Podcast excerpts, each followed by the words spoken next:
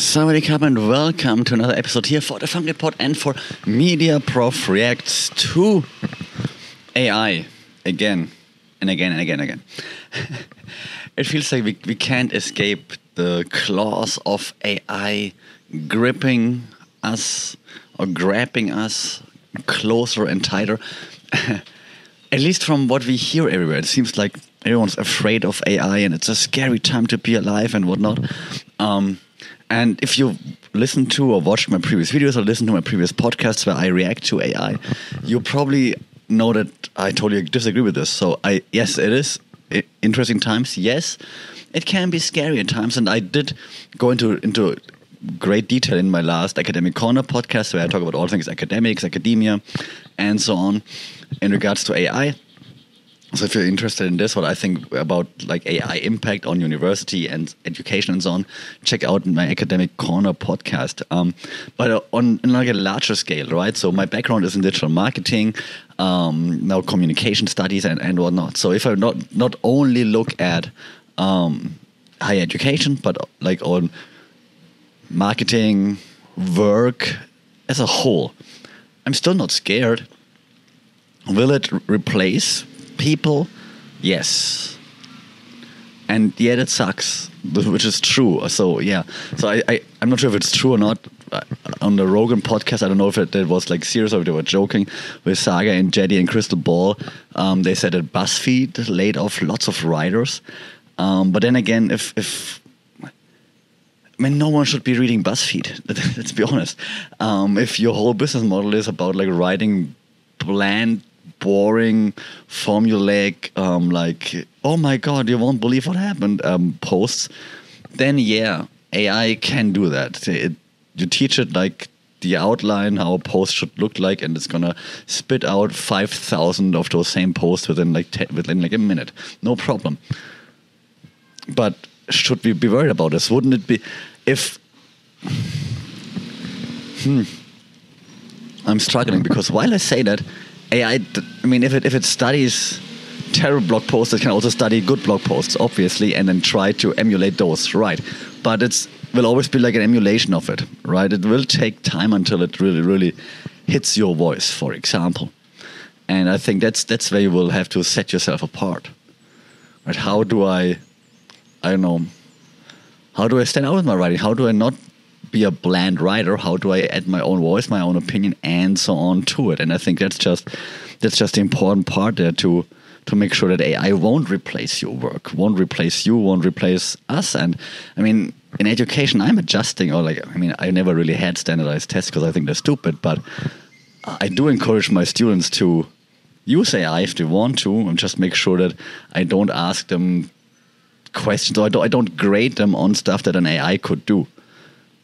Because why would I be mad at them for using tools that are out there that they can use in their everyday life that, that they will be able to use when they work? Why would I be mad at them for using them? They should learn how to use those tools while they're at uni so that they are great at using them once they leave uni. So no problem at that. But hey, uh, I don't want to talk about too much about, about my work and about uni, but more like about like the, the global general aspect of it, right? So, so see, I'm I'm I'm torn.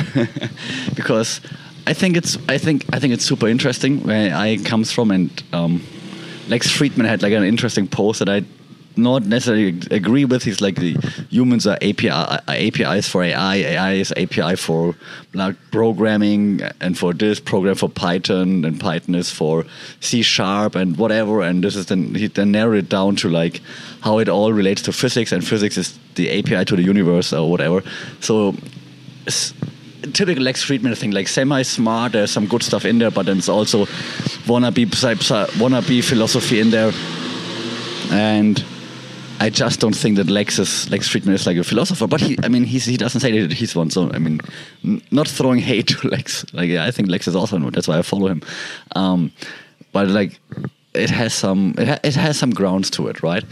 And that's why I, also said we're not going to we shouldn't be afraid of AI because it, it is somewhat just the next step. And I think on Rogan I also discussed it that they said like yeah, the developers of OpenAI they were surprised at how how big it became how fast and how big. Because for them, for the developers, it was just the logical next step. It was nothing like, oh my God, awesome. It was just like, well, we've been doing this for 20 years now. So the next step is just simply to chat with it. It's like no big deal. But the public who hasn't been exposed to AI for basically forever, they're all freaking out. It's like, it's the same thing now when I talk with my colleagues. Lots of them are freaking out, like, oh my God, are we going to get replaced? Ah, and so on, right? for for me, like I I've been working with AI tools forever, like thanks to digital marketing and so on. Like I, have been looking into AI writers and uh, like I know since I was a teenager. I mean, back then Yahoo Pipes would scrape the internet. Uh, you would scrape the internet, and then you would would create like your own pipelines. Then like scrape content from here, put it together, publish there. So that that's been kind of like an AI back then as well. So I mean, for us, people who have been exposed to it it's it's nothing crazy. We're just like yeah, that's. I mean, everyone has been working on like natural language processing forever, so uh, it was just about time to actually re- release something like this. And that's why I'm saying like it's just a, the next progression. It's not like a quantum leap, and all of a sudden, no, I don't think so. So, and that, that's why I also don't think that it's going to just replace now everybody. Um, and if the BuzzFeed um, news is correct, then well, a BuzzFeed's terrible anyways, and, and b well they're gonna get bitten in, in the behind because what happens if I know, God forbid, what happens if OpenAI is down for a few hours? They're not gonna write any articles then, for example.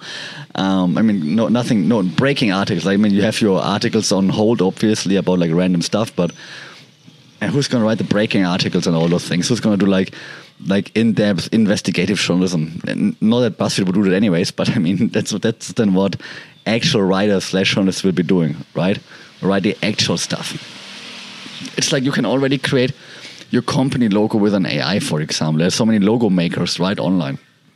They all look the same though. They all look different, but you can tell if you've if you've been exposed a bit, you can tell which logo maker was used to create that logo same like when you look at presentations like uh, for me as a, as a uni professor if i look at presentations i can see oh that's a canva presentation that's a I know that's a PowerPoint, that's a keynote, that's whatever. Like you, it's a Prezi. you can see those things, right? And if someone really creates something by themselves on their own, then it looks different. And I think that's the reason why we should not be afraid of AI. We should embrace it. I use AI as inspiration, as a guideline. I just wrote a just just wrote, wrote some some content and I did use AI. I did use AI to say, hey, I, Can you show me a guideline or show me like a few pointers? And then I took those pointers and I'm like, oh yeah, that's a good idea. Let's dive into that and let's critically think about those points and let's find more information on those points. So I didn't just copy paste it. That is stupid. Um, but you just use it as an inspiration and say like, okay, yeah, cool. Saved me a little bit of time right now, so I don't have to think about the guideline or like the outline by myself. But then once I have the points, I'm gonna go deep and I'm gonna analyze and so on. And for that, AI is awesome. AI is also great if you if you're a student, for example, and you have to analyze like you, you, you read something difficult, you're like, oh god, that's so many words. What, what does that mean? Copy it, put it into the AI. In this case, OpenAI, but there are others. Put into uh, the AI, say, hey, summarize it, make it easier to understand, and then the AI will summarize it. Of, You always have to double check if really you think that everything that's in the in the orig original text is really also translated into easy in the new text. But things like this are awesome. So so utilize AI rather than being afraid of it, rather than banning it. That's what I'm saying. You can't ban it anyways. It's going to be implemented in MS Teams. So there's no no way of banning it anyways. Uh, so use it, know how it works, utilize it, embrace it don't don't completely rely on it. Don't be like oblivious and be like AI is gonna do everything. I don't need to need to do anything because that's also not true, of course, right? Because and here's a secret, and then I'm gonna finish because my voice is gonna go in any any second. But the AI is only as smart as the input you're giving it. So there are two things, all right? A, what do you ask the AI matters. So you have to know what you want. You just say, "Hey, AI, write an essay." AI is like, "Yeah, here, but and that but you need to say like what should it focus on like which voice, which style, and what. So you have the input, make the input really specific. The same thing with the AI picture generators, right? Um, Midjourney, which is my favorite. Like I think it's even way way better than, than DALL-E in, in my opinion.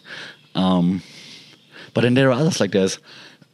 I just I just used um, an AI presentation generator that, that combines like DALL-E and then also the text generator.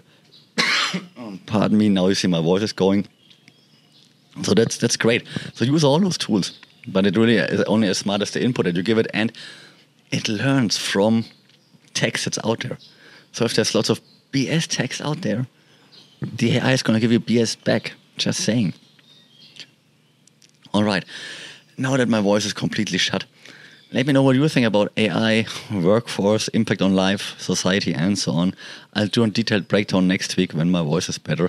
And now I'm just gonna quietly suffer on my bed, uh, pass out, and hope my voice is gonna get better. As always, thanks for joining. Like, share, subscribe, rate the podcast so we get a bigger audience. We can discuss all things AI a little bit more. Um, until then, stay safe, take care. Somebody cup.